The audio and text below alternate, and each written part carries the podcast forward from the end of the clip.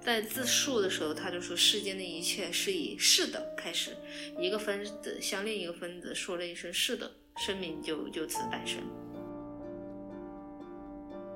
毫无由来的自信，毫无由来的安心，毫无由来的焦虑，说谎的学生，说谎的企业，毫无意义的情报交换，这就是求职。他说：“我观看事物存在，我思想只有我存在。”契科夫用虚无的宗教宽慰着他笔下的人物，却让整个故事显得更加悲情。人只有无所依靠、无所信仰时，才会寄希望于上帝。他拒绝传统叙事，他也不要情节来取胜，没有开端、高潮与结局，他只书写存在。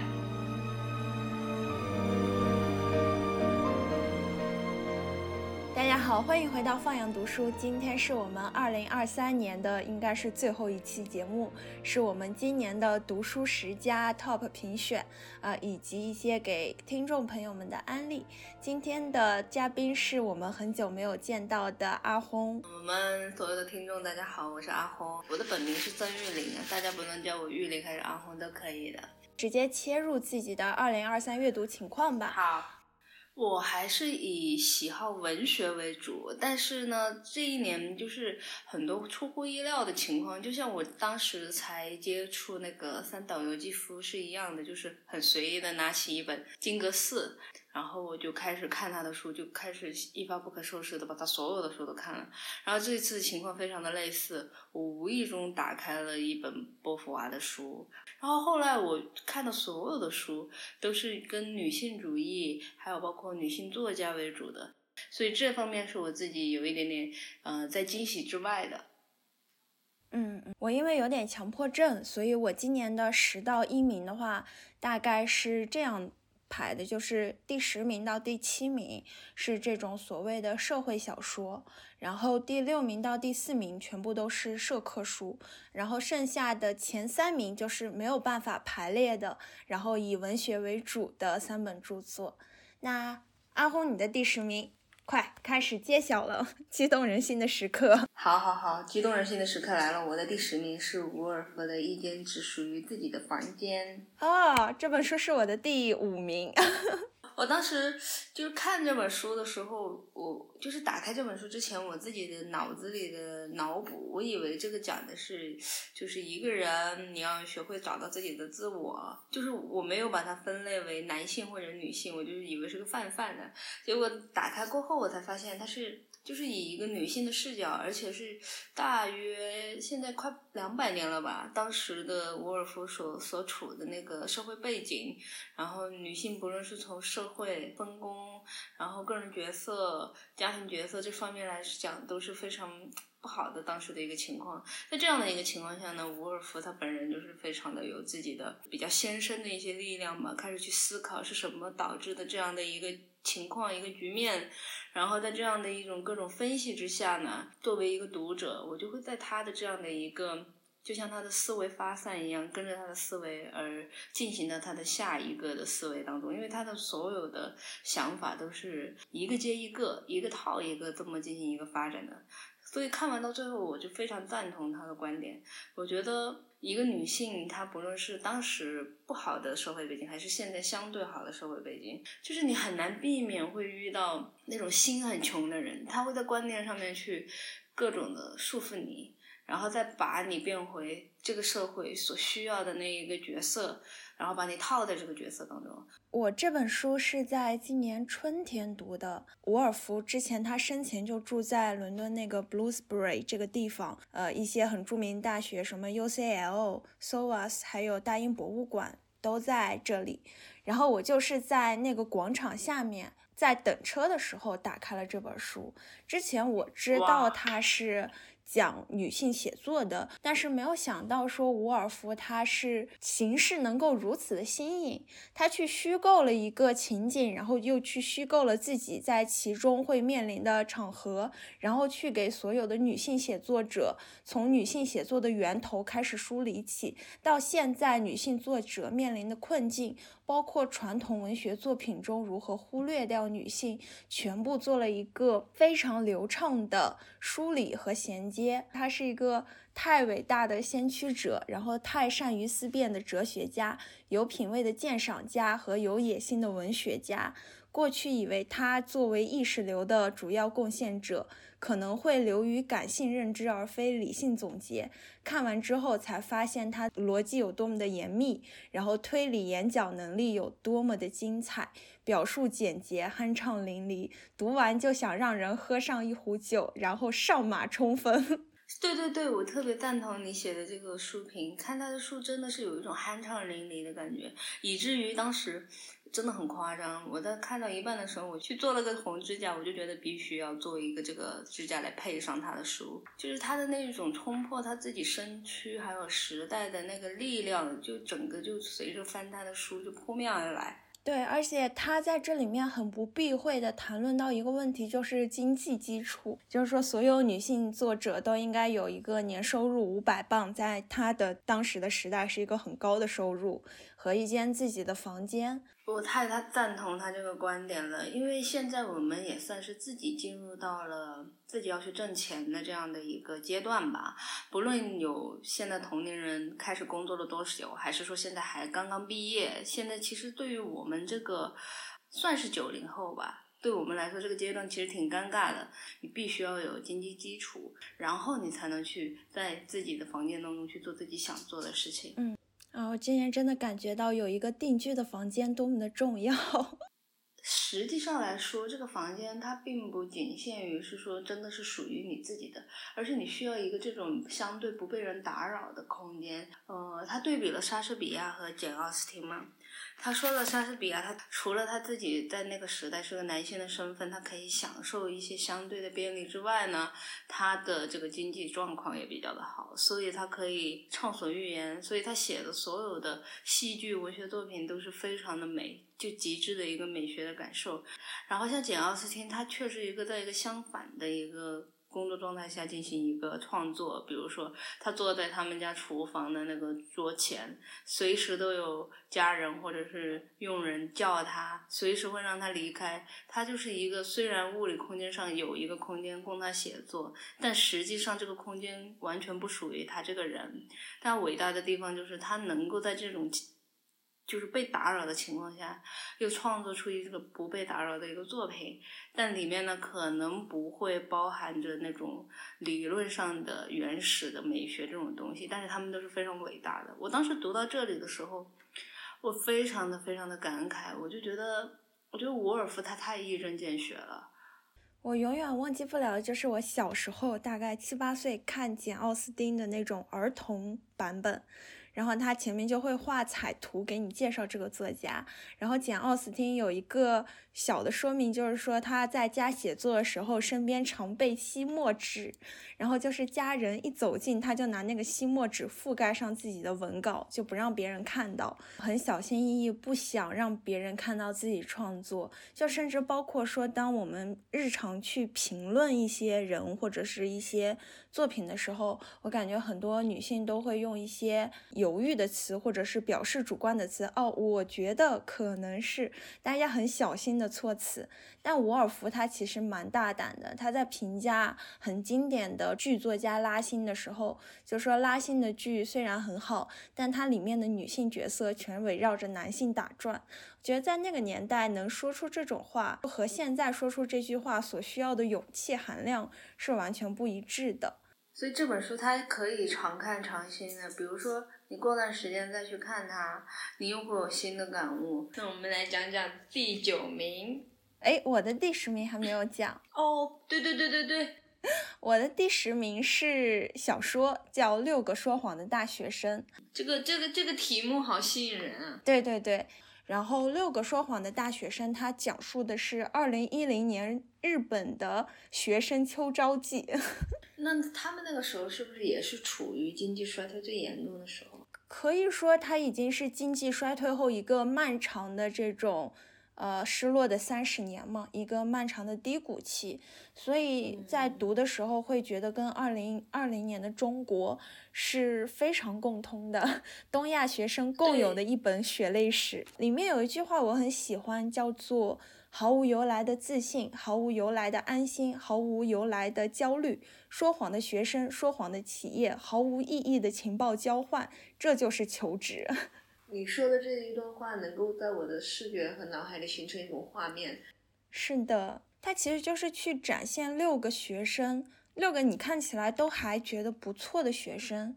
当他们处于一个竞争关系的时候，他们之间那种交际的微妙变化，是我今年体会特别深的。你和同学和好朋友之间突然就开始有了秘密，然后开始欲言又止，互相刺探对方的近况、薪资。过去在学校里很信赖的前辈，不是每个人都会坦诚的分享给你经验。作为后辈，你也不会对前辈提供的资料全部全盘接受。人就是会变得非常的现实。对。我觉得这个东西它不仅能带在工作中，只是工作它作为一个职场，它把这种感觉给放大了。然后像在普通的，比如说人情世故啊，你有新朋友或者旧朋友，有些事情你想要去做一个取舍的时候，它肯定不会像工作那样如此如此的利益和白热化，但是里面也会包藏着这一些。不可诉说的事情，导致一些人做某某选择。所以求职它就好像是你进入所谓的成人世界的第一道门槛，就是先让你适应整个规则和过程。这本书它是一个推理小说来着，推理小说吗？对，这六个人中间他们是有一种互相陷害的关系，就是六个人中只有一个人能胜出。它作为推理小说的话，它可能没有说哇，这个叙事轨迹真的太牛了，没有说特别特别的惊艳，但是它能够把推理的载体和求职这种非常切合当下的主题连接在一起。对，这就是我的第十名。那我们接下来就到第九名，阿红的。好，因为刚刚介绍我说我是一个画家，然后我平时除了看我喜欢的文学，我也会看艺术相关的。然后我这一次看的叫《艺术的去人性化》，他是一位西班牙人，然后叫做奥尔特加伊加塞特所写的。他所写的这本书，我起初是被他的题目所吸引的。我也被吸引了。对，我在想什么叫艺术的去人性化？因为在我们百分之九十的观众的认知里面，都会觉得艺术必须要充满情绪，或者是要充满让人能够呃观众能够捕捉到的东西，那就不应该是去人性化，而且而应该是增强人性化。所以当时我是被这个题目吸引，所以就决定买这个书。我不知道是不是中文语境的问题，它这个所谓的。去人性化的意思，并不是说要把我们的这个感情这些东西所去掉，它所指的是要把那种逼真的，或者是那种相似的东西给去掉。那种东西在作者的语境当中是人性化的，观众他下意识的认为你的画面要是画的够逼真，啊，你就是画的是好的。但是这个在我们艺术家的眼里，这是一个啊，只能判断他有没有技法的这样的一个载体吧。并不是说你画的有多逼真，你的画面就有多好。然后在我的心目中，特别是我又是搞抽象的，我是很排斥说用技术去评判一个人的画技好否。所以呢，这个契合的这个作家他的观点，他认为非人性化的东西就是歪曲现实、抽象变异、打破人性面。所以这就是他所谓的非人性化，而不是我们。脑海里的那种是否理性或者是否感性？说有些画家画下画的是实物，有些画家他是借由所画的实物来创作真正的绘画，而真正的绘画呢，正是在这个更深层面的世界，而这个世界完全是虚构构成。那你最近有看到哪些画家是你觉得达到了所谓的去人性化？嗯，我最近看到了一个就是。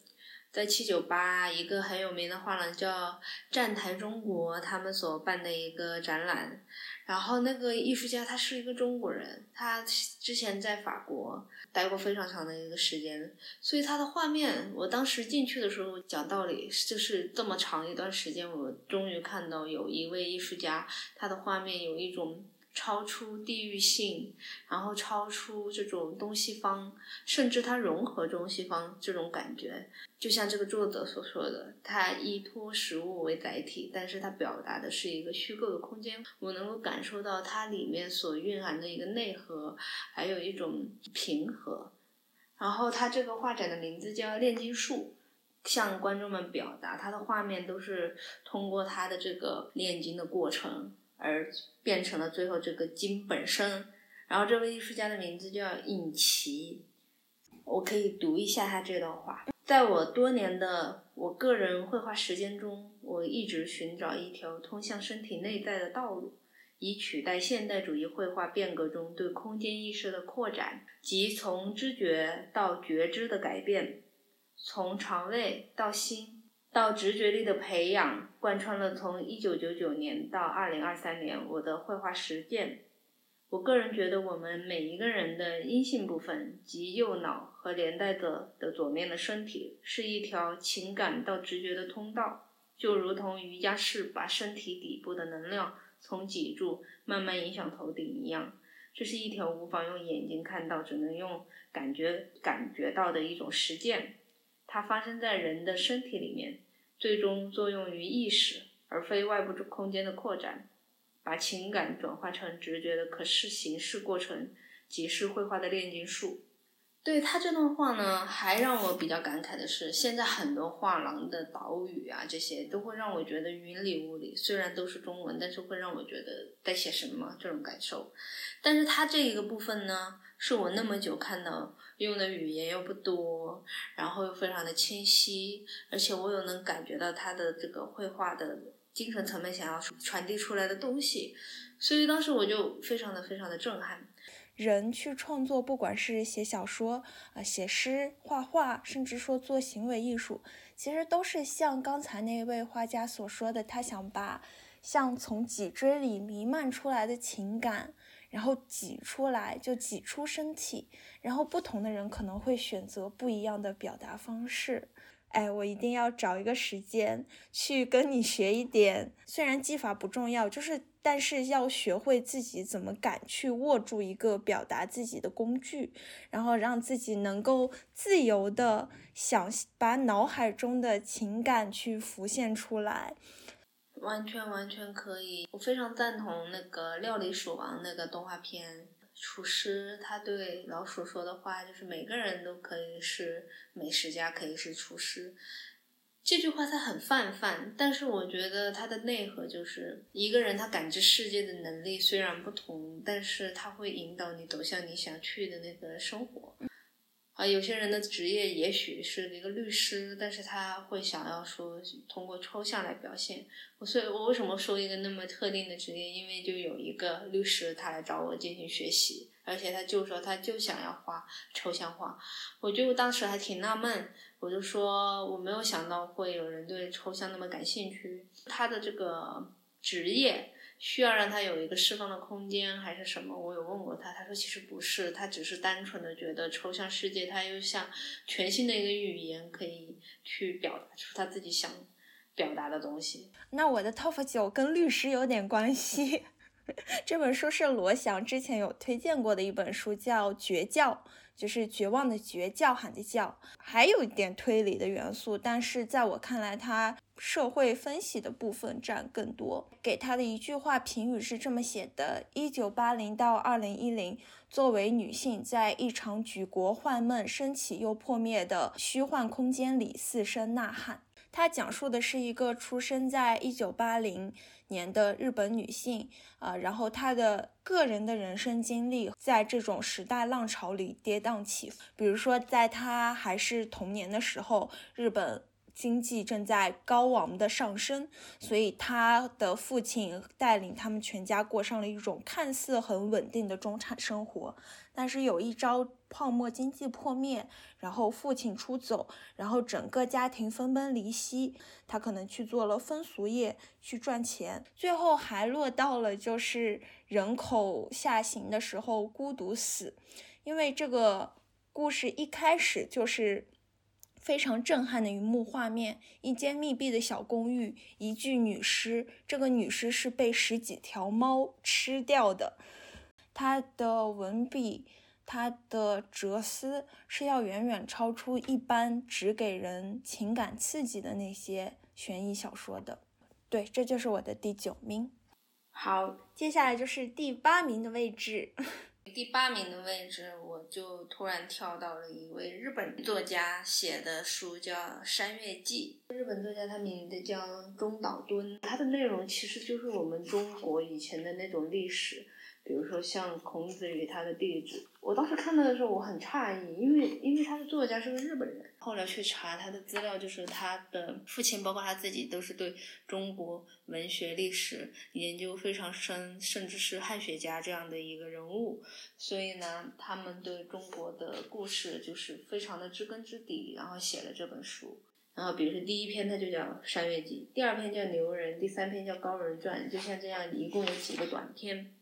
他为什么这一个短片会成为一个像网红？因为它里面有一句话叫“我不甘下苦功琢磨自己，怕终于知道自己并非珠玉，然而心中又存着一丝希冀，便又不肯甘心与瓦砾为伍”。就是因为这句话戳到了非常多人的心坎儿，对，所以大家就因为这句话去买这本书。但是呢，他们就会读着读着发现。好像这本书并不是大量的那种写的类似的故事，因为每一个短片结束就会去到全新的另外一个故事。网上看书评，很多人就会觉得这本书有点云里雾里，但是我认为这本书非常非常值得一读。我自己最喜欢的里面的一个就是李玲，另外一个叫弟子，因为这两个短片它就跟人性方面又是纠葛在一起的。他讲的就是你在遇到一种嗯很绝望的一个境地的时候，你会做怎么样的选择？就像李陵，他当时被匈奴所俘虏，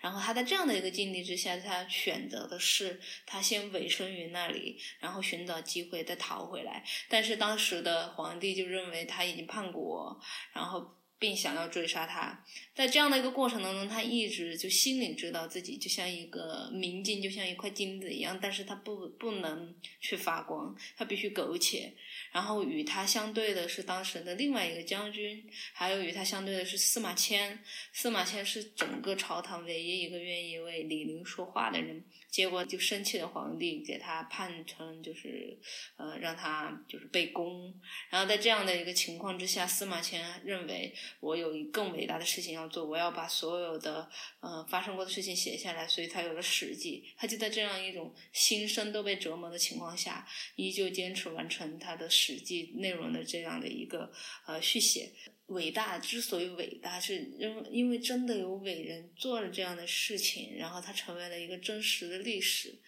然后让我还读到了它。所以这种感觉很奇妙，就是当一个你认为是异国人的人，把你在的国家这种非常古典的故事转化成他视角下的阐释的时候，他会把你的历史转化成一种非常有特色的语气和语调。对对对，也是这一点，我觉得也契合了刚刚我们所讲的，因为每个人他的感悟再一次的整理和输出，然后再被其他人再一次的看到，我就觉得这个过程非常的神奇。那你的 Top 八呢？就是如果我们从异乡人的这个角度来说，我的 Top 八跟《山月记》有一点类似，它是叫《火车梦》。美国一个叫丹尼斯·约翰逊的作家写的一个中篇小说，它非常非常短，大概就四万字而已。然后这个作者他之前写过《耶稣之子》，他写的这个故事是发生在一九一几年，就是在一战之前。到这个一九六几年这么一个跨度，然后在一战之前，其实是有大量的中国劳工，因为美国西部的淘金潮去往了美国，然后也有很多华工是去往了欧洲，甚至在一战的战场上是作为这个战争士兵去参战的。在《火车梦》的描述中，它一开篇就有一个画面，在美国西部的一个小镇上，一百多户中。国家庭被驱逐出城，然后一些中国人被捆绑起来运到城外。主人公他是一个美国人，他看到一个中国孩子，然后满身泥泞去逃跑，就会让我对于那个年代的中国移民生存境况有非常多的好奇心。中国尤其是。沿海地带，东南沿海地带，其实很多的移民家庭就是在那个时候出去了。当他们再回来的时候，你所看到的就是他们带回来的财富，重新建立的那种祠堂、华侨归国寻根这样一些意象。但是他们初代在异国他乡去野蛮的生长，然后被驱赶、被放逐的那些境况，是很少被看到的。我觉得能从这个视角描写这种非常非常不被人看到的群体，光是这一点，我就觉得他们是真正的愿意去把人不分人种的、不分地点的，把它给描绘出来，再去探讨。这样可能会对就是这个愿意去做的这个作家本人来说，也是一种心理的疏通。我会很佩服这样的一个人。然后《火车梦》的话，它主体故事还是讲一个。美国人的故事嘛？主人公他一生五十多年，一个很短暂的历史。我当时有类比，他是《百年孤独》。《百年孤独》他在我的 top 三，因为这本书在时间叙述的方式上和《百年孤独》非常类似，它是非线性的。然后整本书有一种悲凉的宿命感，也和《百年孤独》非常相似。但是我在读这本书的时候，会觉得它比《百年孤独》更让我悲伤。马尔克斯构筑的是一个家族的故事，有太多太多出场人物了。即使他们最后在这片大地上消失了，你也知道曾经是有一群人聚落过的。但这本书就是一个人，主人公他从始至终就是那种赤裸裸的来，赤裸裸的走。嗯，我给他的一句话评语是。当文明的铁轨还没被建立，世界消弭在西部的荒原中。美国西部的发达如何借由火车交通工具一步一步确立起来？但这些故事都发生在西部还没有变成现在那么繁华、那么世界中心的位置之前。啊，那些被埋在加利福尼亚沙漠里的人，他们是永远的沉寂了，没有人会记得他们。我听你的描述过后，应该一定会去看的，因为我很喜欢这种建立在真实情况之下，因为现实而不得不去做事，然后藏在里面的那种悲凉感。我觉得它会有一种超出小说本身的一种画面，它甚至能够让我呼吸到那种空气。有很多小说，它描述这样一个人，所要传达的是说。哎呀，就是这样平凡的人构筑了我们的伟大。但是这本书不是的，这本书就是告诉你平凡的人他一生如何被遗忘的。读完以后就好像过了一个很漫长、很疲惫，但是又让人很着迷的梦境一样。这就是我的 top 八。那我们来讲一讲 top 七，晋升到了一个白热化的环节。top 七开始，终于 top 七。对。我的 top 七呢，是你给我推荐的书，就是赛林格的《九故事》，它也是我二零二三年开年看的第一本书。哇哦！它一直让我念念不忘，并且我觉得它为我整个二零二三年定了个调。我当时只是因为你先给我推荐的赛林格的《弗兰尼维佐伊》看了过后，我才看的这本书。但是这本书给我带来的感觉和后劲是要超过《弗兰尼维佐伊》的。它虽然每一章的内容不多，而且也是看似毫无关联，但是里面的每一章的主角。他都是生活在，就是不论是战争还是心理，还是生生活赋予给他的这个痛苦之中。但是呢，每一个主角他都是选择有原则的去应对。在这种情况下，他们会显得更加的痛痛苦。那种感觉就很像是你盯着那种烧的已经没有任何可以烧的那种黑炭灰烬，但是你会感觉里面在闪闪发光，就是这种感觉，这种比喻。有没有最喜欢或者特别喜欢中译的一篇？其实我最喜欢抓香蕉鱼最好的日子，还有为艾斯美而写。还有那最后一篇泰迪，因为第一篇抓香蕉鱼的好日子跟泰迪在我心中是有关联的。我这里不剧透啊，他会写出这个主角他行事的一个某种动机，或者是他最后选择这个结局的原因。看似每个人都叫另一个名字，但实际上他们都是一个人。我就非常喜欢这种投射和映射的这样的一个嗯设定吧。因为赛林格被大家更熟知的可能是那本《麦田里的守望者》，但是从麦田到弗兰尼与佐佐伊到九故事，我觉得赛林格他是一个越来越冷静、越来越接近他本质的写作过程，而且赛林格本人也是一个。对禅宗，然后对禅修非常感兴趣的人，九故事他开头引入的一句序言就是禅宗公案嘛：“无人知悉二掌相击之声，然则独手击拍之音又何若？”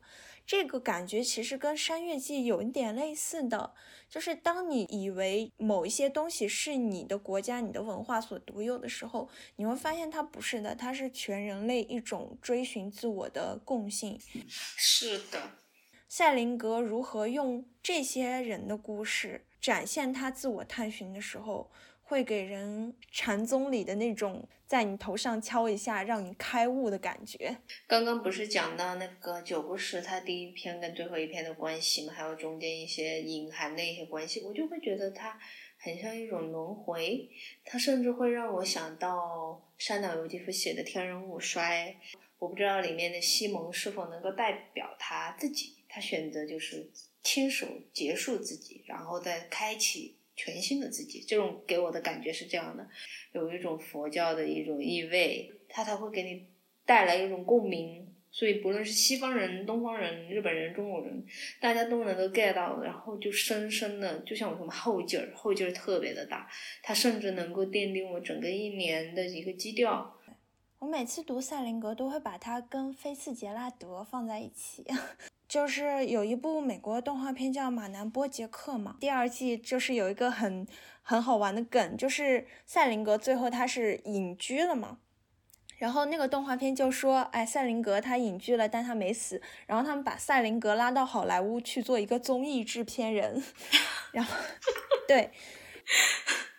那个动画里的赛林格做综艺制片做的还哎蛮蛮厉害的。赛林格他在最早期的 时候，他确实也跟好莱坞有很密切的关系，就像菲茨杰拉德一样。但他们两个走入了两个不一样的极端。就菲茨杰拉德，他一生都在纸醉金迷，在这种让人炫目的华丽中不断的毁灭自己。我本来没有把他们联想在一起，但是你这么说了过后，我就觉得你联想的太妙了，因为他们的这种联想并不是相似，反而是有一种对比。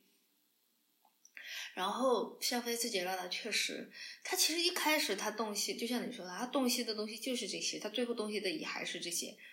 然后他还在这个过程当中把自己给沉沦进去了。但是赛林格他给你一种相反的一个感觉。啊，这没有踩一捧一，也没有觉得谁好谁不好，我只是觉得很感慨。比如说，你要去毫无节制的去做某些事情的时候，那你只会沉沦进去，哪怕你一开始就是一个天之骄子，对吧？那飞扬，你的 top 七是什么？我的 top 七到 top 四，这四个全部都是社会科学书。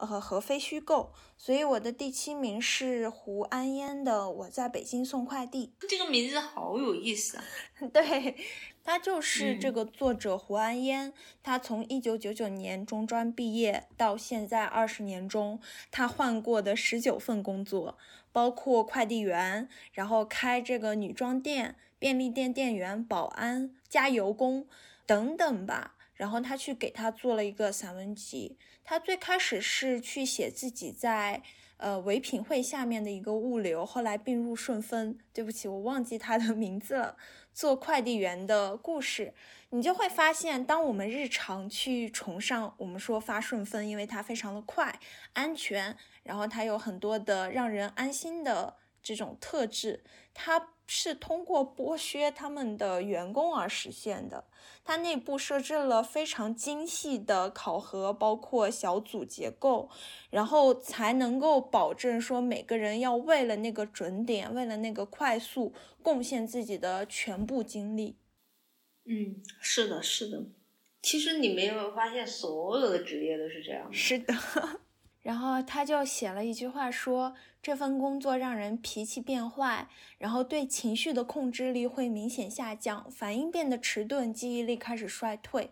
在北京送快递的这两年，自己就是一个时薪三十元的送货机器，达不到额定产出值就恼羞成怒，气急败坏。那这这种算是一种自传，或者是说，还是说一种社会观察呢？他就是一个自传吧，因为他最开始就是在豆瓣上写日记，大家关注到了他，所以关注到他之后，大家才发现这个人的文学功力是很深厚的。他年轻的时候也是一个我们现在看来的文艺青年，他写小说，他参加文学论坛，而且他也发表过作品在文学期刊上。而且这本书有一个很好的特质，是他一点儿都不傲慢。有一些他本身有很多这种知识积累的人，他去写一个体力劳动的时候，他可能会在描写的过程中无意识的抖落自己的知识智慧。其实这样去写的时候，你会觉得有一种指指点点他，从更高的哲学意味上去反思他的权利。这本书很好的时候，就是我写工作，我就是很真诚的一个工作的状态。这样会让我觉得他的叙事更加的冷静客观。是的，是的，这就是我的第七名。好，好，现在要无限接近我们的第五名。是的，但是我们要先说我们的第六名。我的第六名呢，是一本非常有名的书，是赫尔曼·黑塞写的《悉达多》。嗯，哎，你今年读的书都太重量级了。对呀，所以为什么一间只属于自己的房间的十，是有原因的。今年竞争实在太激烈了。对，是竞争激烈的原因。其实悉达多他不是我今年才读，但是我今年又读了一遍，我总共已经读了三遍了。哇哦！我还记得我第一遍看悉达多这本书是，我是二零二零年买的，当时也是疫情才开始吧。嗯，我在家里看，其实当时看完我只会觉得这本书好牛啊，但是我有一点不知道它牛在哪，我只是心里就觉得它好牛。当然，赫尔曼·黑塞这个就完全就是描绘的就是我们佛教的初始人吧，悉达多本人的一个故事，但是他这个故事是再创作的，并不是说百分之百，啊，他就是这样。不论是他的出生，后面的成长，他其实赫尔曼·黑塞都有百分之五十的更改。我看这本书的时候，我也不会去想那么宏大的一个背景，我只是单纯的从我自己的角度，就像我说，当我现在二零二三年的时候，我处在一个很安定的状态去看他的时候，他给我的启示就超出了我个人的情况，他会给我一种感觉，就像他最后写到的，就是不论是自己的形象还是。别人的形象就像水一样，会汇流在一起，然后也会因为水而进行一个起伏。诸多人的形象纷纷涌现并消失，所有人的形象都融入不息的河水中。河水里面包含了所有人的追求与渴望、欲望与苦难。所有的漩涡和波浪都痛苦而急切地奔向自己的目标，许多不同的目标，奔向瀑布，奔向大海，奔向河流。直至百川汇聚的大洋，所有的目标终将达成。我就觉得整本书它的内核就是在了断，以至于我后面对佛教非常非常的感兴趣。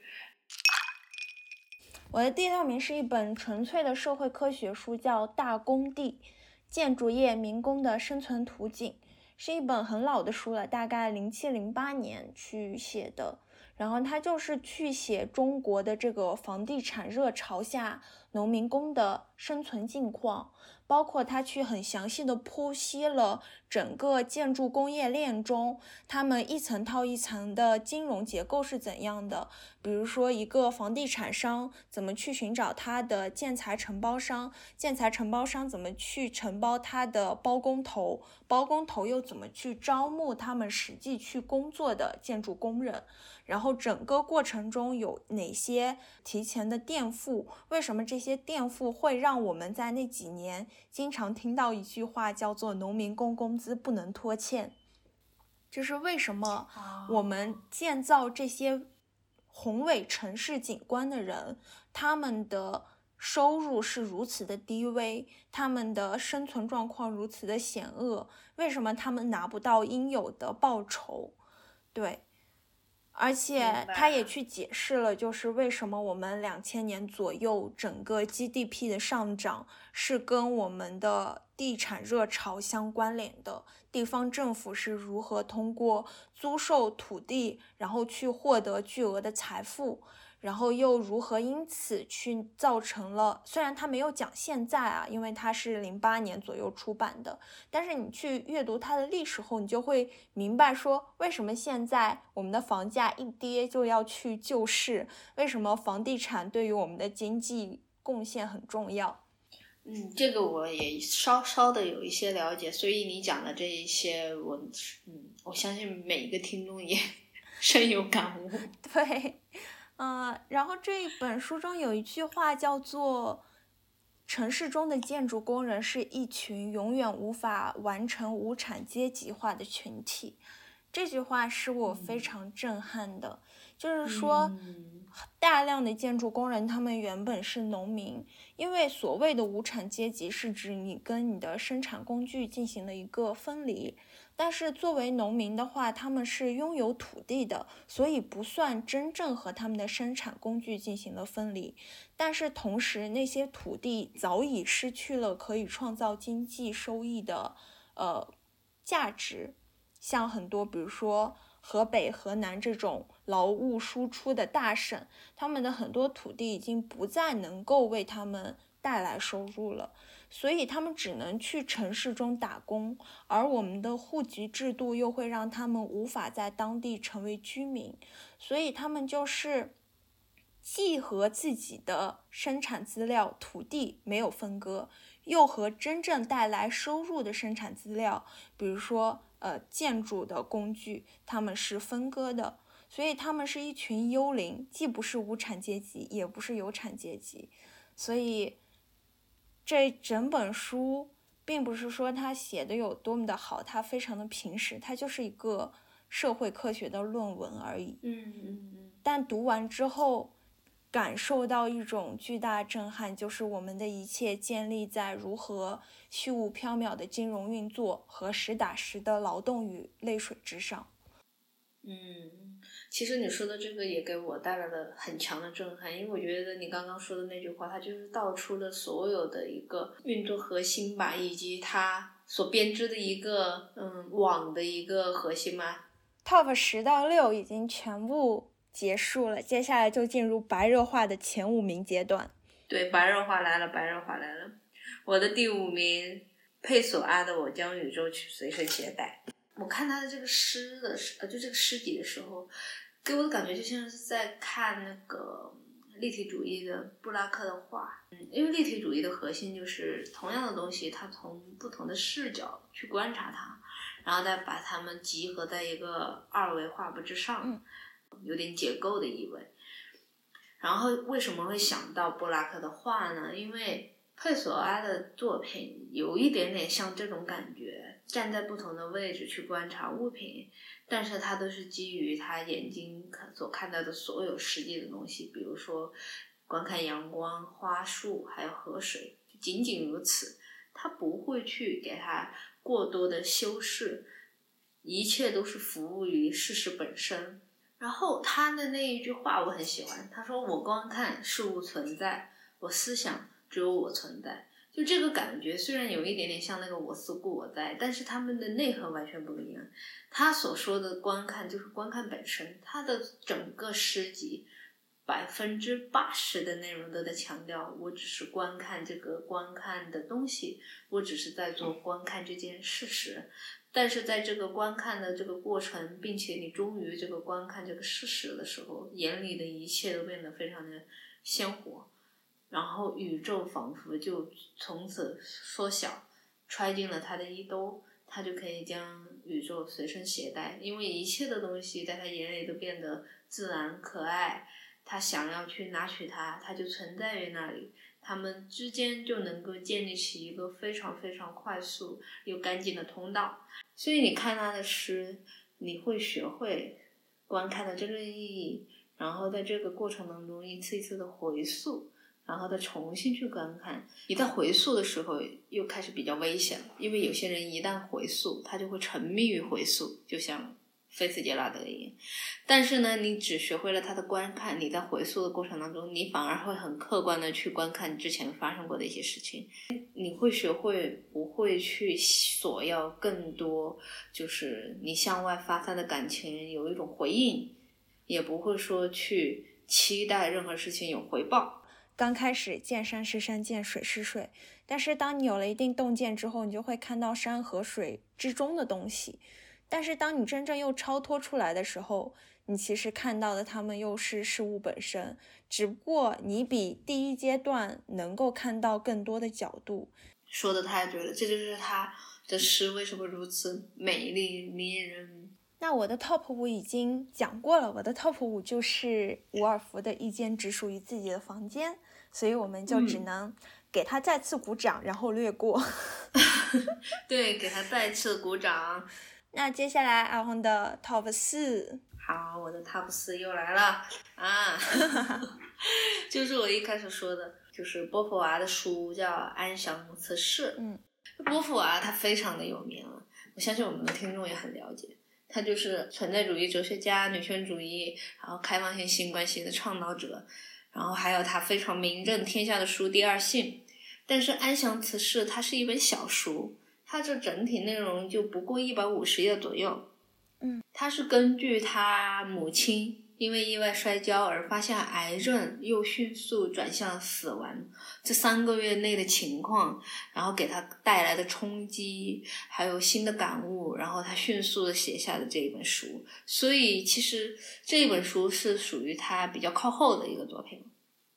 然后这里面因为是带，我觉得是带自传性的吧。他所描写的母亲，跟他之前在那个端庄淑女中描写的母亲完全不同。在端庄淑女中的母亲就是非常的负面，但是在这一本书当中，母亲就变得，因为她生病了，她变得就是非常的脆弱，这是肯定的。但是她那种波伏娃从童年对她母亲的了解而存在的那些东西，开始一点点的瓦解。然后在这个书中还有一个非常巧妙的是，在他母亲治疗的这个过程当中，他还描绘了一些就是对医生还有护工的一个描写。然后医生就被他描写为了两个分类吧，就一种是近乎无情，只倡导就是这个行为能不能治愈他，但是中间带来的这个呃附加的东西是否痛苦，嗯与之无关。然后另一个医医生呢，他就是。非常的有人情味儿，然后波伏娃也是更加倾向于跟这一位医生进行交流，探讨他母亲的病情。但是这个医生出场的次数，还有他的决定权，其实是被另外一个医生给占领了。所以他有一点点在隐性的探讨。是否在关爱人，特别是在一个人生病的时候，不论是医生、护工，还是说作为子女，还是说作为亲近的人，你该作为呃什么样的一个关系，能够给予什么样的一个关心，让这个病人真正的比较的开心。不论这个东西是否能治愈他，但是他最迷人的就还是跟这个这个母女的亲密关系的一个探讨，就是不论童年时代累积了多少不满和委屈。他在亲眼看到母亲肉体变化的时候，他才学会真正的去分析，因为他对母亲的了解从童年到现在，他看见他母亲到青年的选择，婚姻上面的选择，因为他的婚姻也不是非常的幸福，他母亲为了维持住当下他和他父亲的状况，表面状况，而去隐忍了特别多他不该他隐忍的东西，这也是可能现在婚姻关系中一定会存在的问题。然后在这样的一个生命长河之中呢，他所经历的所有的事情，才造就了母亲现在的这种性格，以及对待他和他妹妹的一个差异，然后对待他这个父亲放纵生活，还要安然接受的原因，然后还有自以为是的麻痹，啊，这些东西都在他母亲生命中后变得一点都不重要了。嗯，因为一个人。的所有的感情都存在在肉体之上，而这个肉体发生扭曲甚至痛苦的时候，这些东西反而就全部都被碰崩塌了。所以波伏娃他亲眼看见过后，他无法接受，然后他没想到这个东西会给他带来一种超出他所能承受范围的一种折磨。他想要通过他自己的视角分析过后。想要通过笨拙的这种爱，双方之间呢，想要去修补破碎的一种痕迹。嗯，所以我觉得感情是一个非常难以言说的，就每个人身上都一定会背负着的一种痛苦吧。但是只有客观，它可以让这些东西变得很难以可贵。它真的很伟大，在这种情况下，他还能够说学会站在第三者的视角去进行分析，去进行一种对母亲的再了解。里面的每一字每一语都是非常的美，行云流水，所以我非常推荐去看这一本书。嗯，因为因为你说到波伏娃要去面对他母亲，也就是他上一辈的历史，但他可能是从负面转向了一个更客观的评价。那我的 top 四就是一个子辈要去直面他们父母辈上一辈的罪恶的故事。哇，我们两个的书就非常的 交织相关，是不是有一种刻意安排的感觉？你说，你说你的 top 四，我的 top 四叫做《破碎的生活：普通德国人经历的二十世纪》，它是一本很厚很厚的书，美国的史学家康拉德·亚劳斯去写作的。他其实就是积累了大概七十多个个人传记，这些个人有出生在二战之前、出生在二战之中，以及出生在二战之后，就是德国下一代的人，他们的一些回忆录，去以一种史诗性的笔法，展示了一个德国家庭、一个德国人，他在一战的阴影之后，在二战的炮火之中是如何生存的。为什么我说他是直面他上一辈的罪恶？他让我想起了另一本小说，就是凯特温斯莱特演过的电影，叫《朗读者》嘛。其实他就是说，一个出生在二战之后，我们可以叫他年轻一辈的德国人，他爱慕上了一个比他年纪更大的女性，但是后来他发现这个女性在战争中是集中营的看守女看守啊，我有看过这个。主角是一个法律系学生嘛？他们在上课的时候曾经说，就是你身边的每一个人，每一个长者，他们身上都背负着罪恶，所有的德国人身上都有这种罪恶。然后其中有一个同学，他非常的激烈，他说：“那上一辈的罪恶为什么要我们去承担？我们是无罪的。”作者他本身的观点就是说，这种罪恶是会继承的。你要对历史负责，你要对过去负责，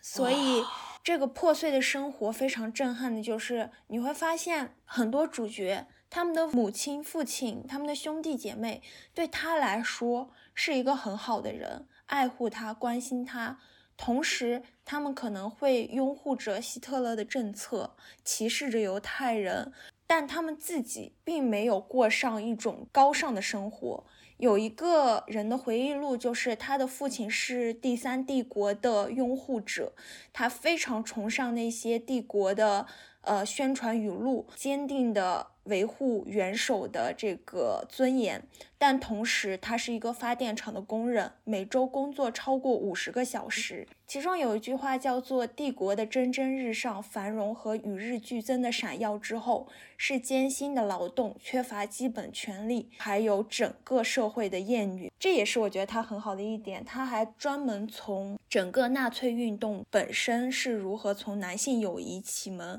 然后如何把整个德国的女性作为英雄母亲的工具去加以利用的，非常非常震撼。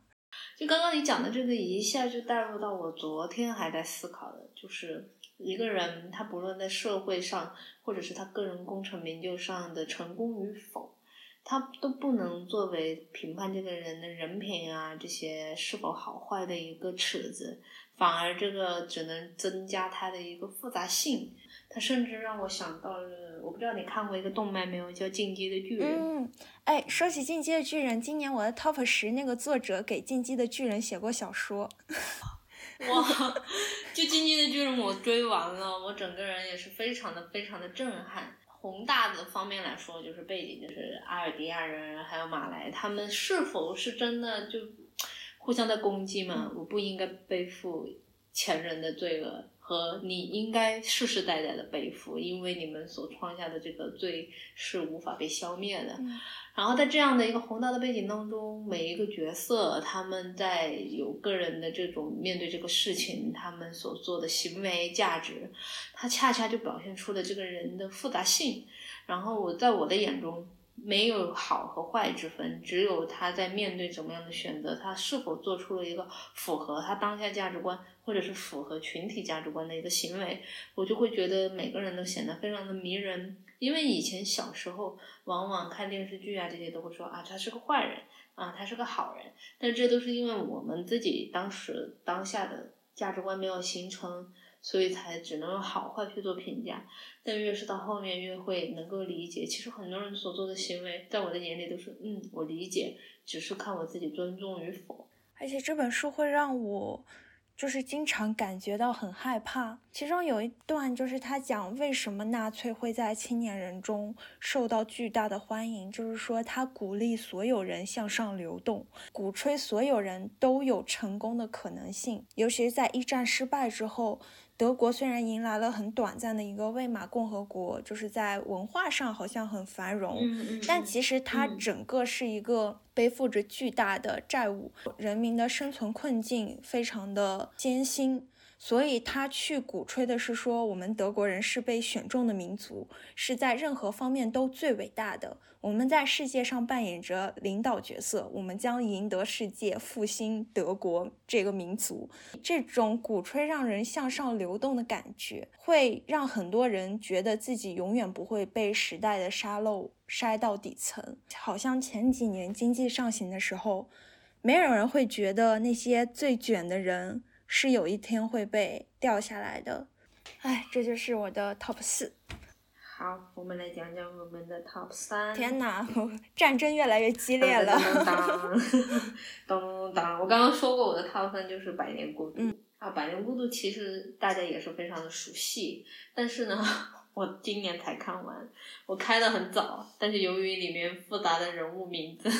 我看到三分之一的时候我暂停了。但是今年我就觉得不行，我一定要把它读完，所以我在今年用非常快速的时间看完。为什么我要强调快速？因为我觉得它的十二到十七章实在是太牛了，才让我明白它的前面其实都在铺垫。因为它是一个大型的家族故事，还串联着整个社会嘛。当我看到十二到十七章的时候，我整个就是就像在就像渴了十天，突然在喝水那种感觉。我最后读完的时候，它就让我想到《红楼梦》了。嗯。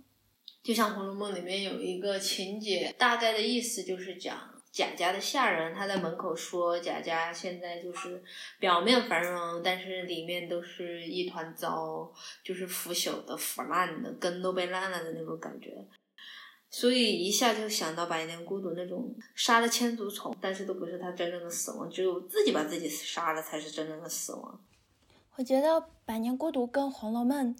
有一个地方给我不一样感觉的是，《红楼梦》讲的是一个家族的溃败史，它讲述的是在中国的那种皇权社会下，一个家族它的荣耀全部都是向上的权力给的，但是它要溃败也是向上的权力把你给掐死掉的。但在《百年孤独》里，我看到的溃败是他一个国家的溃败，就是他那一个国家就好像一个家族一样，他们永生永世好像都没有办法得到他们应该有的梦想中的繁荣的。美好的，就好像我记得它中间有一个地方是香蕉工厂开到了马孔多，对对对，然后有一个镇压工人的，就是像一个屠杀，对吧？对对，非常非常的惊心动魄。家族的溃灭也是他这个地方的溃灭。《红楼梦》的话，我们可以说贾家一个家族的溃灭，并不会让人想到中国这个国家。会不会像他一样消失了？这种感觉我们是不会有的，我们只会有一种人本身他繁荣富贵多么的烟消云散之快。但是我们读《百年孤独》，我们能感到一个国家它命运的衰微，它作为一个集合体如何一直在动荡。他设立的角色有一种对比性，不论是他们的名字，不是结合了父辈。然后进行这种交换嘛，但实际上他们所结合的这个名字都是带有上一代人的特性，然后每一次进行这种像 X Y 结合的时候，就会出现出新的特性，然后这种特性它是会随着时空遗传下来，但与之相对比的，就在我心中哈是乌尔苏拉，就是这个母亲这个角色。就像一面镜子，它会反射出每个人的行为。除了镜子之外呢，它又很像是一里面唯一一个核心人物，就是让这个家庭暂时没有倒塌的一个核心人物。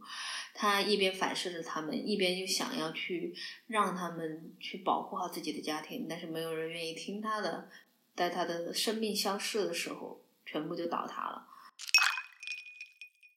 我的 top 三是一个剧本。剧本，呃，蒋公的面子，一个非常有名的话剧本子，作者温方一在二十二三岁的时候写的毕业作品。他是在南京大学戏文系创作的嘛？一经创作，在南大就巡演了大概二十来场。接下来他就是红遍大江南北。然后温方一他到目前为止只写过应该是三部成型的作品，但他最新的一部写的是金宇澄《繁花》的改编，在仁义。然后他每一部作品都是靠质量而不是数量，让他能从一个南大戏文系的学生获得了全国戏剧最高的这种舞台的肯定，成长到现在。蒋公的面子，我当时是先看的剧本，后来才去看的网上的一些这种现场录播，我还没有去看过现场。它讲述的是三个知识分子，民国时期在国立中央大学，也就是南大当教授。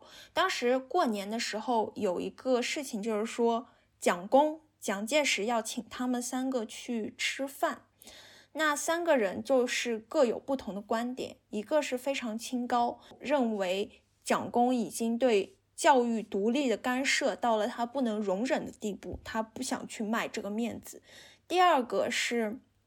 一个很淡然的人，他对政治可以说很冷感，他就觉得既然请，那我就去。第三个的话，他是一个相当于像在谄媚权力、迎合权力的教授啊。他认为说，蒋公之所以干涉教育，是因为教育需要被干涉，设定是在。解放后，这个批判这些知识分子的时候，他们三个都被批判了。原因就是他们曾经跟蒋公吃过饭。故事是一个罗生门的结构，三个人对于他们到底有没有跟蒋公吃过饭，各有一套说辞。你需要从他们的语言中去揣测、思考、还原当时的真相。他整个的本子非常扎实，你看完之后你会很震撼，说。一个二十二岁的写作者，怎么能有这么丰厚的中国传统文学的积累？同时，他又有这么敏锐的批判能力。才二十二岁，我的天呐！三个角色没有绝对的好与坏，即使是我所说那个谄媚权力的人，他很多的变数，讨论实际和真迹，就是讨论说，在国家危难之际，是你。保证权利的正当性重要，还是说先保证这件事被完成重要？对政府不满就去延安好了，可是延安连电灯泡都没有，去了干什么？然后另一个人反驳说，政治连民主自由都没有，还要他干什么？另一位说，延安就有民主自由吗？总比这里有民主自由。都说自由，那中央日报也有造谣的自由，太精彩了。就是你会发现那些所谓维护大学独立精神的教授，他也会为了自己舒适的生活而苟留在中央大学里面，他会为了自己的财产和他看不起的人拉关系，每一个人都非常的丰富。好了，轮到阿轰的 top 二。我的 top 二是博瑞尔·马卡姆的《夜航西飞》，就他是第一个从英国穿越大西洋到美国的飞行员，然后他也是从小长在非洲，因为他的父亲在他大概几岁的时候，他们就去到了非洲，自己开了那个牧场，所以他后面还当了驯马师。当了驯马师过后，他认识了一位男性飞行员，叫汤姆。相当于也算他的一个导师，也是他的好朋友。然后在他的影响之下，他终于决定他不要再驯马了，他要去当飞行员。然后博瑞尔本人他的人生就是这么的精彩。然后他写的这本书，他写的这本书是忠于他自己人生所经历的所有所有事情，因为他发生的背景在非洲。因为非洲如此的有生命力，所以你在看这本书的时候，你甚至会觉得哇，真的会发生这样的事情吗？就像电影一样。然后这是第一种感受，第二个感受就是非洲在他的笔下，他并不是像传统的，比如说男性作者笔下的非洲，他是从女性视角的非洲写出来，他更像是一个怎么说？更像是一位公主。就传统的男性视角下的非洲会给你一种啊狂野。啊，激情，但是在他的笔下就是非常的清新自然。他眼中的非洲，他不爱显山露水，只是偏安一隅，欢迎着每一个到访者。但是因为充满着危险和挑战，还有意外，还有逃离意外的幸运，然后让人分分秒秒的感觉就像动物一样，一直保持着对生命的一种敬畏。然后一切的东西也是因为发生在非洲而变得简单。所以我很相信环境造人这个说法嘛。然后他本人的性格也是在这种环境之下，就像非洲的狮子一样，他既勇敢又猛又威严，然后但是他又有自己的思考，你又会觉得他有那种女性的一种特有的东西，这也是我一直在这个书评当中所强调的。而且他所做的每个决定，除了这个大的非洲这个环境之外，其实他的父亲对他也有非常大的影响。就是他的父亲不对他的任何决定很加干涉，然后他一路遇到的，像我说的，比如说像导师、朋友、领路者的这样的汤姆带领他去。变成飞行员，还有一个非洲的朋友叫吉比，就一路伴随着他，教他你怎么去狩猎，以及他后来自己有了驯马场过后，吉比一直跟着他驯马，然后也是这样的一个朋友的身份，在这样的一个过程当中，每一个人都变得非常的平等，不会有任何就是性别之外的因素所制约。当然，他肯定会察觉到一些这样的痕迹，但是他在利用他自己的勇敢，对他利用他自己的勇敢，想要打破这样的一个限制，所以任何东西在他的这里就变得，只要我去做，我就一定能够成功。我已经变得不是非常的在意男和女这样的区别，我只在意我自己能否达到我想要的目标。他自然能够让，比如说站在高位视角的人。把你放在平位，所以这个方面我非常的赞同和敬佩他。中间一个插曲就是他们的牧场面临着关停，他们就搬向了另外一个非常贫瘠的地方，也不是非洲。当时呢。这个地方，他们想要重新打造出当时在非洲的一个感觉，但它完全的不相似。只是在这个过程当中，他不停的回溯过去，他就会觉得，虽然这个地方它不是当下以前他们生活的非洲，但是现在这个地方它也会带有这样的气息。就是不论你是否是物理空间离开了非洲，就非洲一直就是伴随着他。嗯，所以它里面的每个决定，还有每个念头的转变。他就是告诉我，他是一个其实是一个无比热爱生活、珍惜时光，然后对梦想充满希望的一个很强大的一个人。所以通过他的文字，你能够感觉到，就是你和他一起是在云层之上进行飞翔的。他的文字非常的美，非常的美。我从来没有想象到，就是一个没有当过作家的人如此强大的天赋。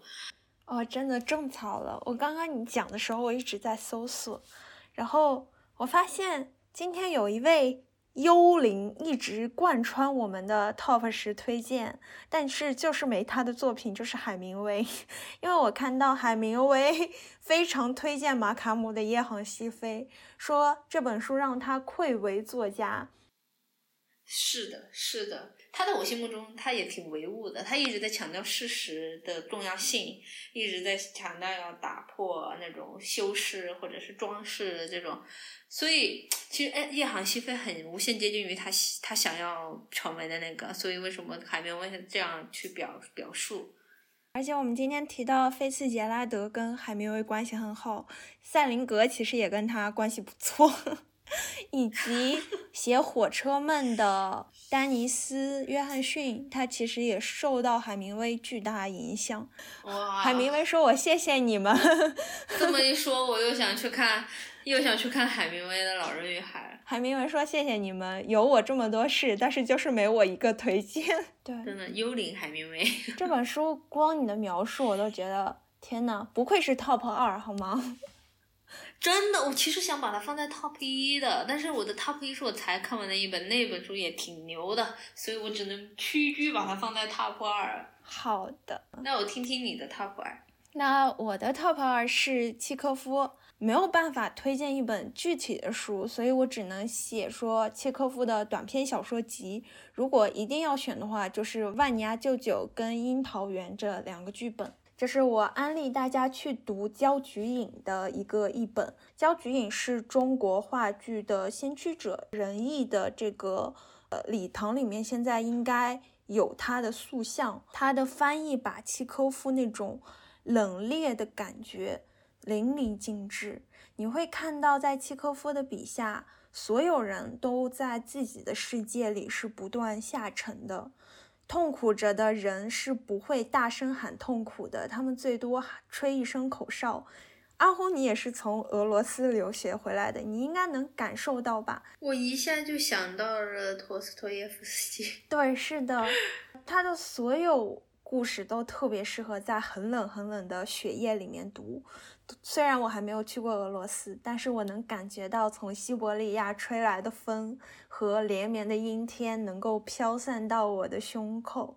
在他的笔下，有的人抱着过时的荣耀不肯向前看，有人伪装着高尚和渊博却一事无成，有的人被生活压倒在地上痛苦的打滚，还有的人干脆用伏特加灌醉自己，拒绝睁开眼看这个世界。这是一段没有人分掉的狂人日记，一场有始无终、有始无终的复活。契科夫用虚无的宗教宽慰着他笔下的人物，却让整个故事显得更加悲情。人只有无所依靠、无所信仰时，才会寄希望于上帝。你知道吗？从你这个描绘当中，我一下脑子里的回忆就是当时在俄罗斯的那些感受。其实我在留学的时候，我不喜欢这个国家，因为我觉得里面的人太直接了吧，所以我有很多这方面的负面的回忆。但是呢，最近这段时间我特别的思念俄罗斯，就是最近这段时间，因为我不知道是冬天来了的原因还是怎么，我就突然开始想，其实人性的复杂才造就他这样，只是俄罗斯人他从来不加掩饰，然后他们的那一种不加掩饰是。不只是对外人，对自己也是这样，所以他们有一种戏谑在里面，也有一种残酷在里面。所以我最近开始学着去理解的时候，我也就明白为什么他们会这样，并不是说因为你是中国人而对你这样，只是因为他们只是也是用同样的方式对待自己。他的《万尼亚舅舅》里面有很大的篇幅都是在想说，他真想生活在天气很好的国家，在天气很好的国家，人心大概也会好一些吧。他怎么那么犀利呀？对他的意思就是说，这里的一切都实在是太困苦了，太艰难了。就是严寒的冬天，人好像要烧掉自己的良心才能活下去一样。他不仅是烧掉自己的良心，他有一种烧掉自己生命的感觉，在那里活着。就每个人都有一种自带宿命救赎的那种感受，你知道吗？这个还挺特别的。我觉得世界上任何一个民族都没有这种感觉。真的，就是极端的天气会塑造一个国家的性格。哦，我想多推荐一下，既然都都是 top 二了，多说点没问题吗？没有，你说啊，还有一篇是他的短篇小说集里，我非常喜欢的，叫。第六病室，就是他讲述俄罗斯的一个精神病院嘛，然后有一个医生，他怀抱着这种，你们为什么能这么对待精神病人呢？太不人道了！我要来，我要来，对不对？改造你们这个病室，最终他被人当做精神病关了进去。你如何区分一个精神有问题的人呢？就是理智和疯癫之间的。间隔到底在何处？这全部都是由人去决定的。当一个人可以去把别人划归成病人的时候，他也可以把你去划归成病人。而且你会看到很多你熟悉的场景，比如说他会写每一个城市里都会有一个安分不伤人的傻子作为本城的小丑取乐。天呐，他的他怎么那么犀利啊！我的天，这篇里他还去讨论了犬儒主义。当然，这不是他的原话，只是我读完的感受，就是说他所描写的这个医生也好，这个城里的人也好，正在读这个故事的我们，每个人都是犬儒主义者，然后我们是被迫在享受它，被迫在吹捧它。他告诫我们说，你只要把自己的生活经营好。别的事情没有那么大的关系，他还会告诫你说不要有那么多的欲望，你要抑制自己的欲望，欲望是你痛苦的来源，但它本质其实是剥夺了你内心最火热敏感的欲望，才会让你得到一种很虚伪的幸福。整个故事都非常的冷峻，契科夫深深种草了不起。接下来就到了最激动人心的。最激动人心的 top 一，对，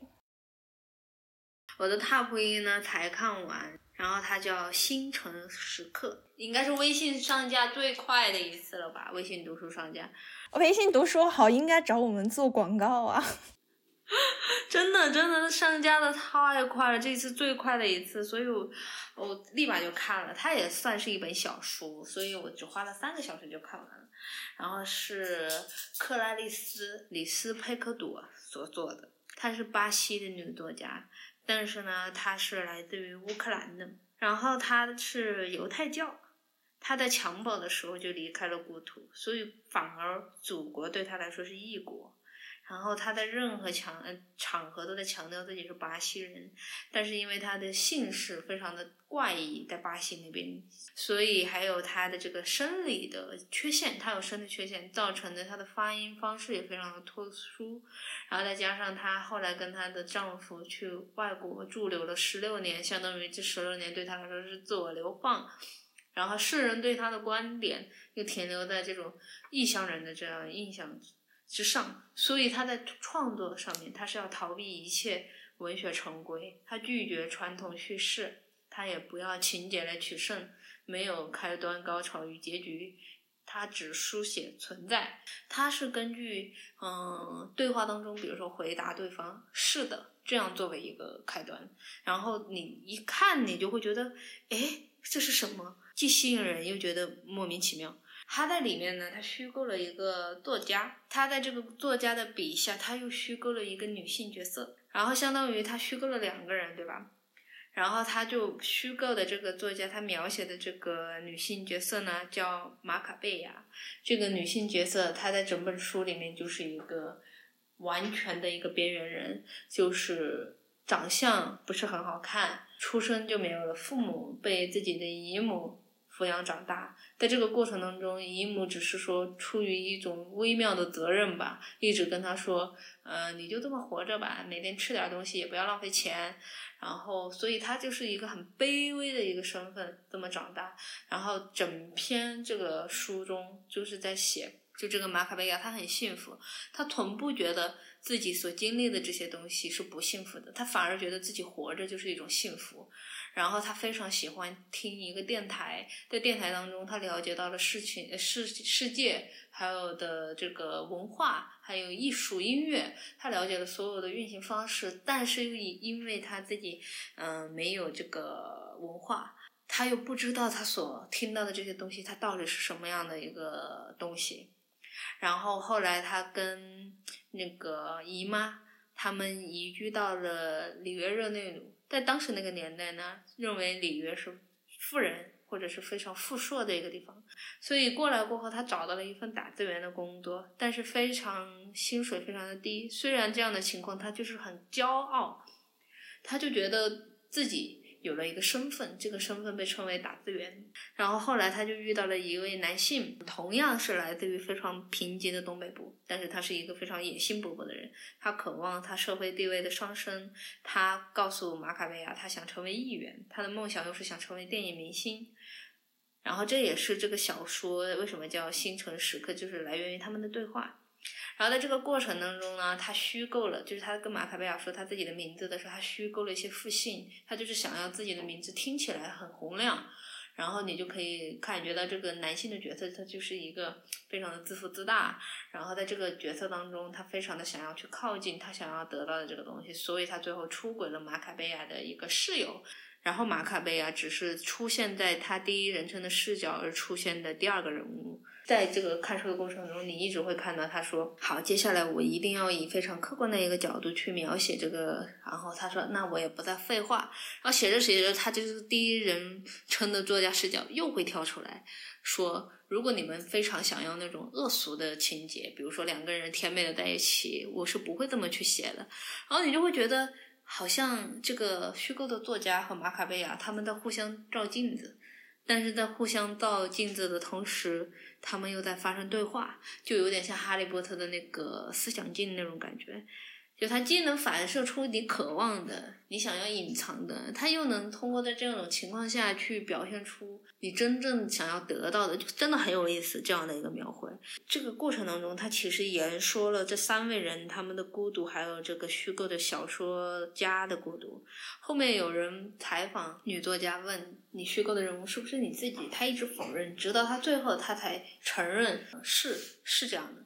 然后他也在自己的真实生活中，他有去找过那个塔罗牌的不算诗，他也把这个情节写在马卡贝亚去找这个塔罗牌人。然后在最后，塔罗牌人跟他说说，其实他很可怜啊，这些还说了他未来会碰到一个金发的欧洲人，还说他会过上梦寐以求可以穿着皮毛貂皮这样的一个生活。然后马卡贝亚在当时他才觉得，原来我以前觉得的幸福都不是幸福，他就会有一种来自于生命的冲击。然后那个时候他又开始反思，那为什么？他说是什么，我就开始去想象是不是他说的一定会发生。然后为什么他说的话又给了我一种全新的生命动力？但是在这样的时候，戏剧性的一幕出现了，他被一个金发男子驾驶的豪车给撞倒。啊，他的第一虚构的那个小说家又出现了，他就说：“你们会想让我怎么写吗？我只会客观的遵从事实本身。”他在拿捏读者。他不仅是拿捏读者，他在拿捏自己，就真的很厉害。因为他来源于一个非常偏激的地方，他其实是把自己的经历写进去了。然后整个人里面，马卡贝亚就卑微到不行，但是你会觉得他真的很幸福。呃，他在被撞到濒死的一刻，幻觉的星辰时刻出现了，那种所有的卑微就升华成了璀璨，然后这本书就结束了。所以你看啊，这本书，它就只能让我的夜航西飞屈居到第二名。就好像两件艺术品都给你同样的震撼，但是有一件艺术品，它的体量已经大到，就是它可以去以一个冲击冲击到你的时候，你只能去选它做 top one 的感觉。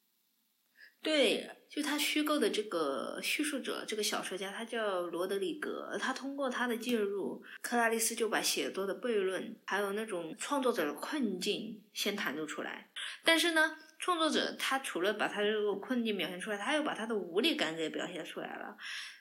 他一边在否定和嘲笑自己，他甚至还嘲笑自己无法创造出一个开始。所以他在自述的时候，他就说世间的一切是以“是的”开始，一个分子向另一个分子说了一声“是的”，生命就就此诞生。他最后的那一个被撞了过后的那种死亡，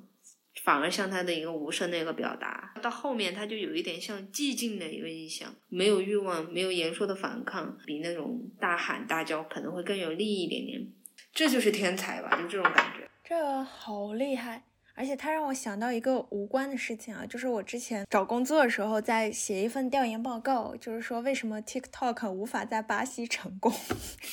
然后其实它背后引出的是一个叫文化。输出和输入国家的概念，就是说，巴西这个国家，它是绝对的一个非文化输入的国家，它的文化没有像墨西哥那么受到美国这种英语文化的冲击。因为你在描述里斯佩克杜他对自己身份的认知的时候，让我对这个国家也产生了很强的好奇心。啊，我去年有一个最喜欢的作家鲁本芬塞卡，也是巴西人。他写的也是里约热内卢的生活，但他写的是很短的短篇。就像刚刚我们讨论的，就一个地方，它一定会塑造他们的性格，但是只是说雷斯科菲他更复杂一点点，因为他自己的身份太，对他身份太多了，以至于这个一直贯穿到他去世，因为这本书好像就是他写了过后的同年他就去世了。嗯。然后就说，其实有一点点隐喻的成分在，但是这个就结合到你说的有点神秘的感觉了。嗯，那你的 top 是什么？我好好奇啊。玛格丽特·阿特伍德的《证言》，就是写《使女的故事》的那位作家。哦，它是《使女的故事》的一个续集，但是它是隔了三十年所写的续集，它是。一九年才写出来的，一七年的时候，《使女的故事》已经被改成电视剧，而且也问世二十多年了。而且阿特伍德写完这本书的时候，他已经八十岁了，是一个作家，包括艺术家也好，生命力顽强，绝对是一个很加分的偶像。而且他是会一直奋斗到他的生命最后，这个也非常的加分。你可以看到他能够把过去所有的经验。在这个年纪还有体力去浓缩成一部作品，本身就是一个很震撼的完成度了。是的，是的。阿特伍德绝对是我最喜欢的作家之一，但是去年我最喜欢他的并不是《证言》，而是一本小说叫《Dancing Ghosts》，我是看的英文版本。那本书我很喜欢，但它没有到 Top 一的位置，所以我只能选一个可以当 Top 一的，就是《证言》。他是把使女的故事做了一个前传，使女的故事已经呈现出了一个激烈国，就是这个国家因为生育率的下降，把女性作为这种生育工具，作为使女分配给各个权贵阶层。激烈国的拥护者和秩序的维持者也是女性，就被叫做嬷嬷，就是 Lydia 嬷嬷，是她一个很重要的角色。那前传的话，就是聚焦在了莉迪亚嬷嬷这个人身上，她是如何变成激烈国秩序的制定者，在这种制度上最大能力的扩张自己的权利，最后毁灭了这个国家，是一个卧薪尝胆的故事。我也很好奇，这个他到底是卧薪尝胆，还是说他驱动力是因为权力？就是莉迪亚·默默在激烈建立之前，她本身已经是一个事业非常成功、非常优秀的一个女性。她在这整个的过程中，她是一边享有权力带给她的特权，一边又要不停的告诫自己整个制度的不合理性的。我觉得她是有内心挣扎的部分，但最后她的良知是胜出的。里面有一句话是非常震撼人的，也是我去年给自己的人生格言，就是说我告诫自己，务必稳扎稳打，不要跟他们袒露太多实情，那会被当作把柄，转而用来对付我。要留心去听，汲取一切线索，不要暴露自己的恐惧。好适用于 每个人。对，伟大之处，我是会觉得，第一个，他在三十年后打破了续作不如原作的这种定律，他把原作扩展到了一个更宏高的。高度相比起使女的故事，她以一个使女的角度去写自己的遭遇，转而提升到了制度建立者的视角，去分析整个规则的合理不合理，它的必然和它可以被摧毁的缘由。嗯，第二个的话就是阿特伍德他本身的叙事功力，正言，因为它是一个长篇。所以他可能还没有办法那么精妙的体现他删繁就简的能力。推荐他那个《Dancing Ghost》里面第一篇叫做《来自火星的男人》，那一篇就讲述了一个女性被一个异乡人跟踪的故事。在跟踪的过程中，他对这个异乡人所谓的偷窥者心理变化的微妙的起伏。是会让人看到人性里非常幽暗、非常令人恐惧的地方。这个让我又想到《三岛由纪夫天人五衰》里面第三部《奔马》，他描绘的那个律师。那个律师他是贯穿四部曲里面的灵魂人物，他也目睹了就是每一本主角的轮回，然后轮回到第三部的时候，他已经成了大律师，但是他有一个癖好就是偷窥。他这个偷窥的意味，实际上就是因为他目睹了这个轮回过后，他希望自己不要错过任何一个地方。所以你一说这个，我一下就想到了。还有一个凝视的点就是。福柯他之前就讲过凝视所代表的权利嘛，包括环形监狱，它为什么是一个完美的监狱结构？因为它能保证监视者随时随地看到每个人。福柯曾经说，就是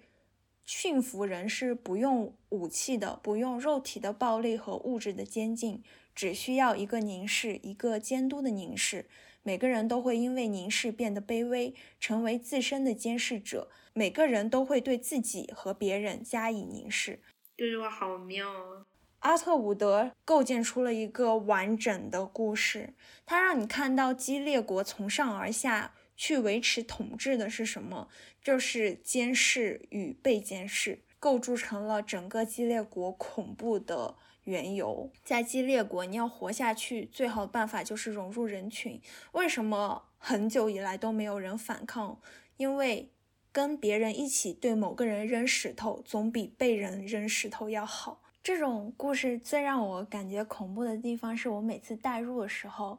我都很清楚的知道，如果我真的身处那样的环境，我绝对是那个融入人群后的人，因为我太胆小了。所以这样的代入。会让我对自己更加的恐惧，我会觉得自己平时所认为自己可以坚守的原则，其实是可以被打破的，就是我自己并没有坚实的围墙能够围住所谓的自我。所以我觉得我不断的去读很多的作品的缘由，其实是去让自己不断的生活在虚构的。环境之中，通过带入这样虚构环境去思考自己会有怎样的判断，来确定现实生活中的自己应该去成为怎样的人。我觉得这也是读书的意义吧。就大家爱读书的，为什么会就像着了魔一样，并不是说有什么成就感，我 反而是觉得能够无限的体会到古人说的“书中自有黄金屋，颜如玉”到底是什么意思。所以这就是我的 top one。结束我们整个的录制。那你二零二四年有什么目前已经种草了的书吗？除了我们今天聊的，有很多，像你刚刚说的六个六个说谎的大学生，不是不是那个哦，第六病是，对。然后还有本书叫《老妇还乡》，我以文字为业，陀老的地下室手机想看，然后我还准备再看一下《老人与海》。就是目前的，因为我觉得我的喜好肯定会随着明年而改变的。我二零二四年希望自己能多读一点历史书，对，多读一点跟二战和冷战相关的书，然后想尝试让自己开始习惯阅读英文。我现在还没有习惯。哎，我今年的遗憾是还是没有看上实地的阿轰的展览。明年的目标是让阿轰去广州开展览。以后一定可以的，我要抱着这样坚定的信念，靠向我的梦想，就像夜航西飞的博瑞尔一样，做就行了，干就行了。千万不要因为内耗而消耗自己，而自己给自己找了理由不去做事，那样就可惜了。我觉得。那么这期节目就到此为止了。我们会把我们的 Top 十做成微信读书的书单，分享给大家，link 请在 Show Notes 中自取。此外，也感谢在2023年和我们遇到的每一位听众，您的每一条批评或者是评论，对我们来说都意义深远。在二零二四年，祝愿每一位听友都健健康康、快快乐乐，在读书这件事上找到更多的乐趣。如果您有任何想分享的，或者想加入听友群和我们聊的，请在 show notes 中找到二维码加入。那我们明年再见。